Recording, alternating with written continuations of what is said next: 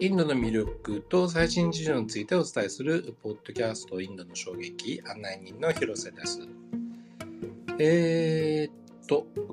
今回はですね、えー、世界遺産のタージマハルですね。えー、タージマハルがあるアーグラのですね、新しい楽しみ方ということで、えー、ランドオペレーターをされている岡京介さんにお話を伺います。えー、京介さんよろしくお願いします。よろしくお願いします。はい。えー、っと、タージマハル、なんか、あの、変化があったんですか？変化が、そう、これから起きるというところで、はい。はい。まあ、タージマハルそのものがですね、別にあのロボットになったりとかしてないんですけど、えー、っとですね、ちょっとそのタージマハルの周りというかがちょっとこれから面白くなってくるかなというところでその流れをご紹介したいと思います。よろしくお願いします。はい。まずですね、えー、タージマハルというか、まあ、アーグラーがあるのがこのウッタルプラーデシュですけれども、ここでですね、えー、州知事の、まあ、ヨギさんという方がですね、えー、まあ、先月の、えー、まあ、下旬ですかね、語ったところによるとですね、今、えー、ウッタルプラーデス州でですね、えー、ヘリポートを4つ整備していると。で、その中で、特にそのアーグラーと、まあ、アーグラーの近くにマトゥラーっていうヒンドゥーの聖地があるんですけど、そこに関してはもう半年後、まあ、つまり今年の秋にはもうそのヘリポートを開港し、予定していると。で、まあ、さらに、えー、これから2年間の間に、えー、ウッタルプラデッシュの州都であるラクナウとですね、それから、えー、あのー、バラナシ近くといえば近くですね。まあ、イラーハバード。まあ、今、プラヤガラージっていう名前に変わってるんですけれども、まあ、そこもすごい、えー、ヒンドゥーの聖地なんですけれども、そこにも、えー、ヘリポートを設置すると。で、これらの、えー、ヘリポートは、えー、まあ、PPP、いわゆる官民連携ってやつですね。によって、まあ、運営されるとしております。でですね、それとは別に、今、えー、ウッタルプラデシュの中でも、まあ、最もデリーに近いという、まあ、デリーの隣なんですけども、今、ノイダというところがあります。で、まあ、そのさらにノイダの、まあ、郊外に、えー、ジュワールというところがございますけれども、そこにですね、今、まあ、デリーの中に空港があるんですけれども、まあ、そこを羽田とするのであれば、まあ、デリーの成田のようなですね、え首都圏第二空港というのが今建設されております。で、ここにもインド最大のヘリポートが併設されるということになっておりまして、えー、この空港がま2024年の開港になりますので、えー、まヘリポートと、えー、同じぐらいのタイミングだと。なので、すべてが計画通りであれば、あと2年でウッタルプラーデッシュには一気に5つのヘリポートによるネットワークが完成します。でヘリポートをなんで整備するのかっていう、まあ、第一義的にはもちろん、医療レスキューなんですね。いわゆる、ま、休館輸送というやつですけれども。ただ、えー、それだけではなく、やはり観光用の活用を、ま想定して設置されております。で特にですね、このタージマハールをはじめとした、まあアーグラーの名所を、ま空から眺められる遊覧飛行というのが、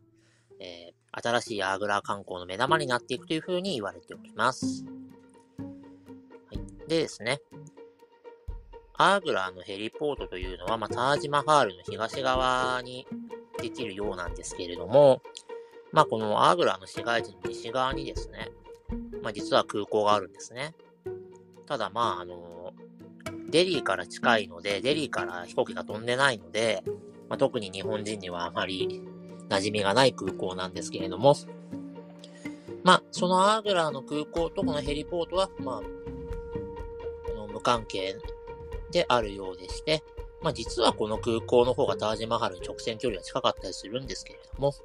まあいずれにしてもヘリポートができるということになります。ではですね、まあそのアーグラなんですけれども、ここは全部ムガール帝国のまあ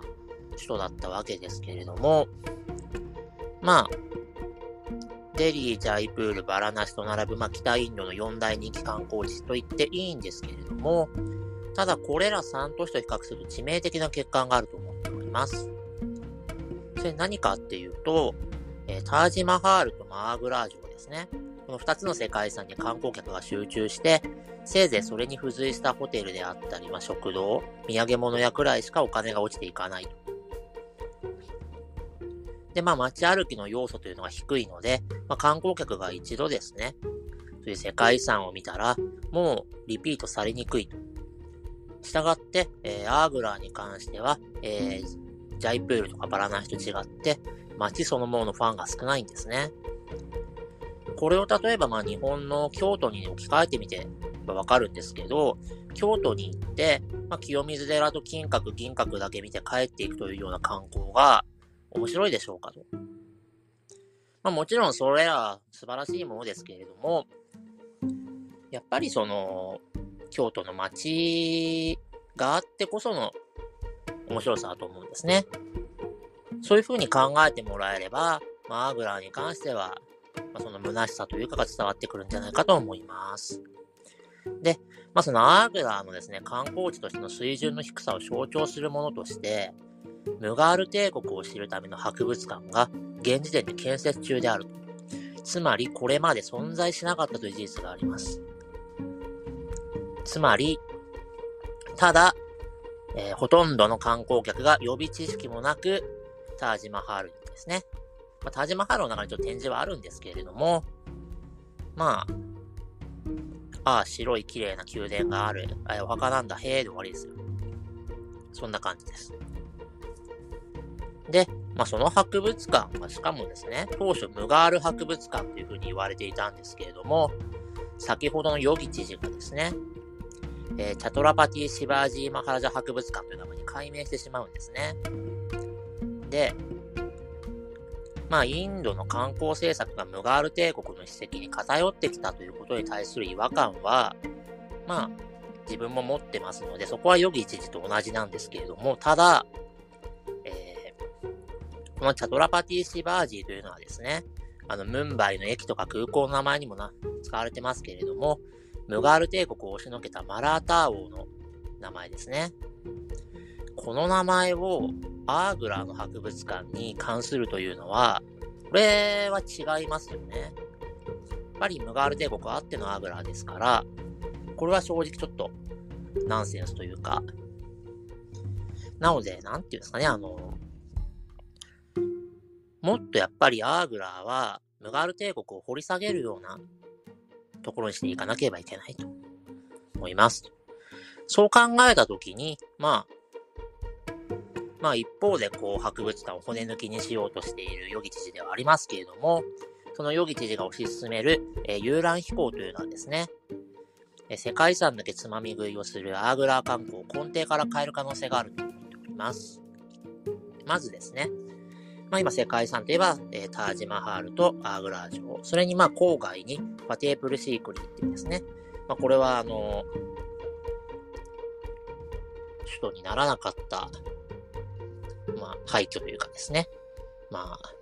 日本で言えば長岡京みたいなもんですけれども。まあそういった3つの世界遺産のみならずですね。えー、例えば、こう、アーグラを造営したのは、えー、ムガール帝国の、えー、第3代皇帝アクバルですけれども、このアクバルの、えー、お墓であったり、あるいはその、ベイビータージと呼ばれているですね、えー、イティマード・ウッタウラー病というですね、まあ、お墓であったりとかですね、あとは初代皇帝バーブルの庭園であるラムバック、あるいはこう、まあ、アーグラ最大のモスクであるジャーマーマスジド、まあ、ジャーマーマスジドっていうのはまあ大きなモスクというような意味なので、えー、オールドデリーだったり、ムンバイだったりもあったりしますけれども、まあ、アーグラのジャーマーマスジドっていうのもそれなりに立派ですね。まあ、こういったですね、まあ、ムガール帝国の史跡というのは本当に、えー、アーグラにはたくさんあるんですけれども、えー、こういうものが、えー、現状はタージマハールとアーグラー城、えー、ファテープルシークル以外はほとんど注目されてませんが、えーこれを遊覧飛行であればこういったものを一気に網羅できる。まあ、かつ、まあ、それがまあ、中でガイドさんがいるのか、まあ、もしくはオーディオなのかわかりませんけれども、何にしても詳細なガイドがそこで聞けるわけですね。まあ、そうなってくると、まあ、ムガール帝国の歴史というものを、まあ、ほんと空から眺めるので、まあ、文字通り俯瞰できるということになるわけです。でですね、まあ、アーグラは当然そういうこととしてのイメージというのが、まあ、付きまとうわけで、まあ実はそれとは裏腹に結構な工業都市でもあるんですけれども、同時にですね、ここはあの、デリーとかと違って、緑に囲まれた街でもあるということが、えー、現状はあまり知られていません。例えばですね、今、タージマハールを眺めながら、えー、緑の中を散策できるタージネイチャーウォークというものが、まあ、整備されてまして、ま、結構私これおすすめなんですけれども、これも全然知られてないというのが、まあ、正直なところですね。それからですね、えー、近くにはですね、スールサロバール鳥類保護区とかですね、そういうまペリカンとかフラメンゴがいっぱいいるところあるんですけど、これこのアーブラのすぐ隣にあるんですよね。こういう鳥類保護区がですね。これからですね、まず、ファテープルシークリーの方に向かって、そのちょい先で、あの、まあ、州で言うとラジャスタン州にはなるんですけれども、えー、ケオラデオ国立公園ってここも本当野鳥の天国ですね。こういう世界遺産の、えー、国立公園も結構近くにあるので、まあ、ヘリコプターであればそういったところを上から眺めることができます。陸にいるとどうしてもですね、こうタージマハールとアーグラー城しか行かないという感じなんですけれども、空から見るとですね、えー、緑に囲まれたアーグラーというのは見ることができるので、これはやはりこうヘリコプターならではのとこですね。こうデリーに降り立った観光客が、えー、自然と最初にコンタクトできるのはやっぱりアーグラーという立地ではないかと思います。さらに言うとですね、まあ、アーグラー自体はもちろんイスラムの街なんですけれども、そこの近くには、えー、ヒンドゥーの聖地である、まあ、かつ、えー、同時期にヘリポートが開港する、え、マトゥラーがあります。インド人は結構タージマハル観光とマトラー巡礼っていうのがですね、まあ、セットにすること多いんですけれども、外国人は全然マトラー知らないですね。まあ、さらに言うと、そのマトラーとタージマハルのところを流れている。まあ、さらに言えば、えー、デリーからデリーのところも流れていて、で、デリーから、えー、マトラー、アーグラーと行って、そのままずっと行って、ガンジス川と合流するところがイラハバードですね。というのがこのヤムナー川という川ですけれども、ヤムナー川自体がまあ神の化身であると。こういったところをですね、こう、ヘリコプターで、え、眺めていくと。まあ、さらに、えー、例えば、アーグラーから飛んでイラーハバードで降りるとかですね。そういったことで、えー、ヤムナー川を、えー、空から巡ることができると。そうするとですね、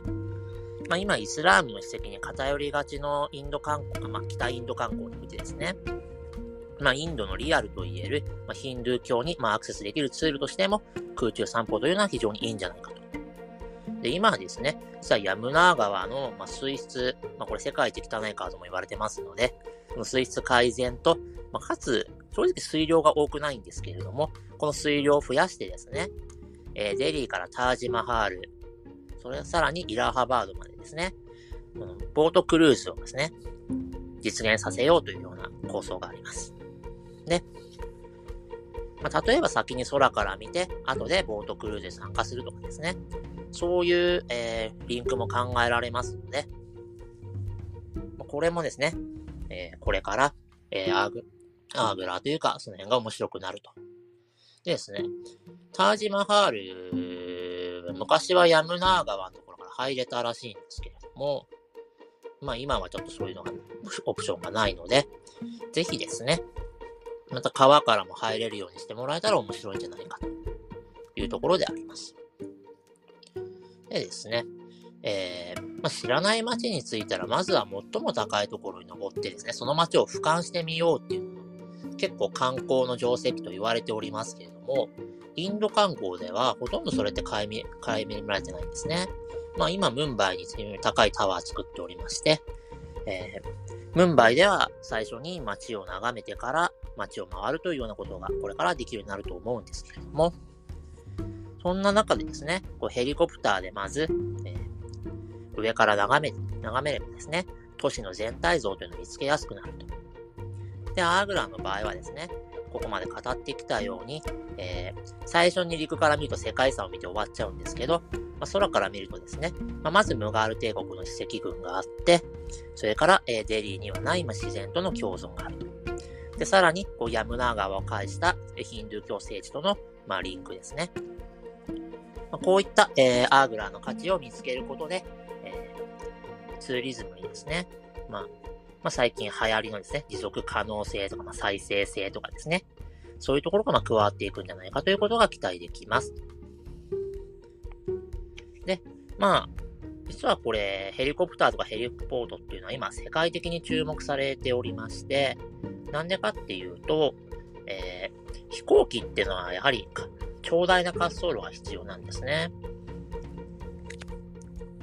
まあ、ジェット機が飛ぶレベルだともう正直3000メーターとかですね。そういう長い滑走路が必要になるんですけれども、それと比較するとヘリポートは、えー、まあ、そのヘリポートの丸があればいいわけですから、非常に安価に整備できるし、かつですね、市街地の中心であったり、まあ、観光地とかに設置しやすいわけですね。なので、まあ、駅間隔といいますかね。で、今ですね、まあ、日本の話なんですけれども、福井でですね、まあ、福井ってまあ、福井空港ってあるっていうことを結構皆さんご存知ないんですけれども、え、小松じゃないのって話なんですけど、実は福井にも空港があります。ただ、えー、使ってませんと。で、その福井空港からですね、えー、ディズニーリゾートと、まあ、USJ、それから福井県内なんですけど、まあ、恐竜博物館ですね。こういったところにもヘリコプター便が、え、今月から飛び始めるというですね、まあ、報道があったんですけれども、先日ですね、えー、現時点ではまだ運航もしてないし、セレスティアル航空という、まあ、航空会社が始めるようなんですけれども、その会社から、えー、国交省に法的な手続きも何も申請が来てないと。で、セレスティアル航空は、えー、延期して7月になったとか言ってるんですけど、まあ、ちょっとこれも怪しいなというところではありますけれども、ま、ただですね、これ実現すれば結構福井から面白い流れが生まれてくるというところなので、まあ、期待せずに待ちましょうというところではないですかね。というわけでですね、ちょっとヘリコプターとかヘリポートって面白いんですけど、ところでヘリコプターっていうのはプロペラを水平に回転させて飛ぶので、まあ、垂直離着陸というですね、可能なんですけれども、ただですね、遅いんですよね、非常に。まあ、大体時速200キロとか、そんなもんなんですね。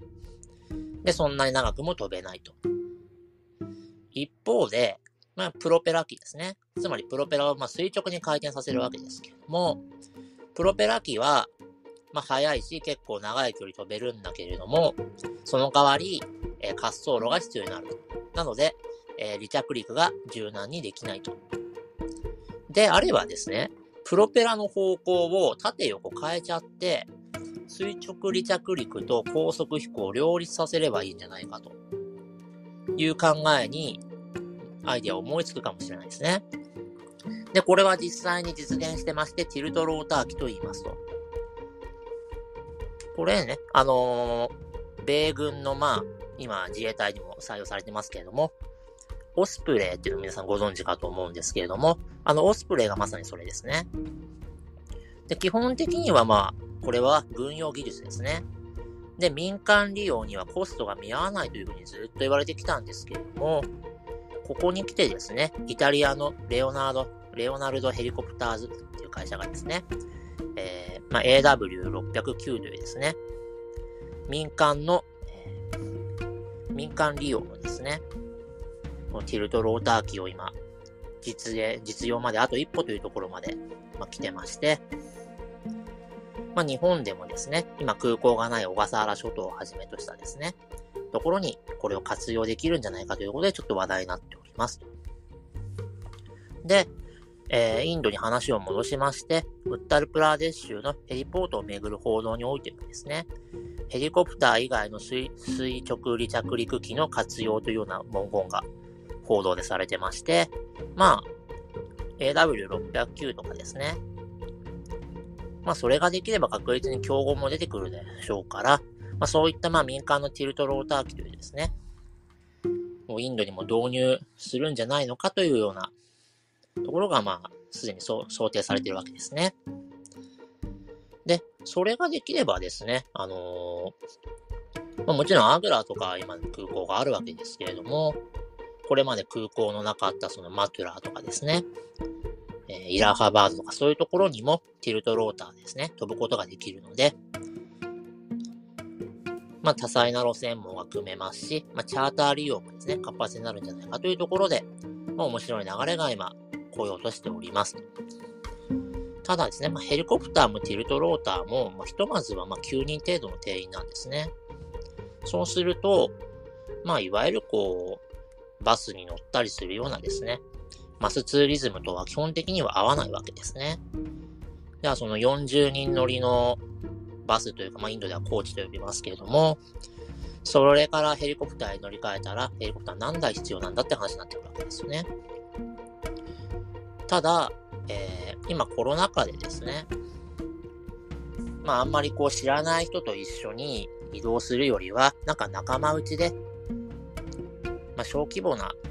え、パーティーを組むというですね、そういうツアーが今後増えてくるんじゃないかと思います。そうするとですね、ちょうどそれに見合う店舗というですね、えー、乗り物がインドにはあります。まあ、ハイエースぐらいのサイズなんですかね。まあ、それで大体まあ、8人とか9人とか乗って、あのー、ラブワゴンとかああいうイメージですね。なんで、そういうものがですね、今後、結構、えー、ツーリズムの主役になっていくというふうに思うので、そうすると、その人数規模とヘリコプター、ティルトローターって一致するわけですね。なので、えー、まあ、遊覧飛行とか都市間飛行にある程度提携コースというのを作っておく必要はありますけれども、むしろですね、まあ、小規模団体による貸し切りで自由なフライトを組むというのがですね、ヘリコプターとかティルトローターの特性を活かせるんじゃないかと。まあ、そういう意味でですね、ウッタルプラデシュにおけるヘリポートの整備というのはですね、今後のツーリズムの流れにも合致するんじゃないかというところで、まあ、結構、えー、世界の、まあ、これからのツーリズムの先端と、えー、リンクしている話なんじゃないかなと思っているわけでございます。以上です。はい。ありがとうございました。いや、なんかあの、えっ、ー、と、アグラの観光開発の可能性もそうですけど、あの、ヘリポートでね、点と点でつなぐっていうのが、もう、インドがらしい発想っていうか、大きい飛行場を作るのは大変だけども、みたいな、えー、ところで、あの、面白く聞かせていただきました。えー、京介さん、今日もどうもありがとうございました。ありがとうございました。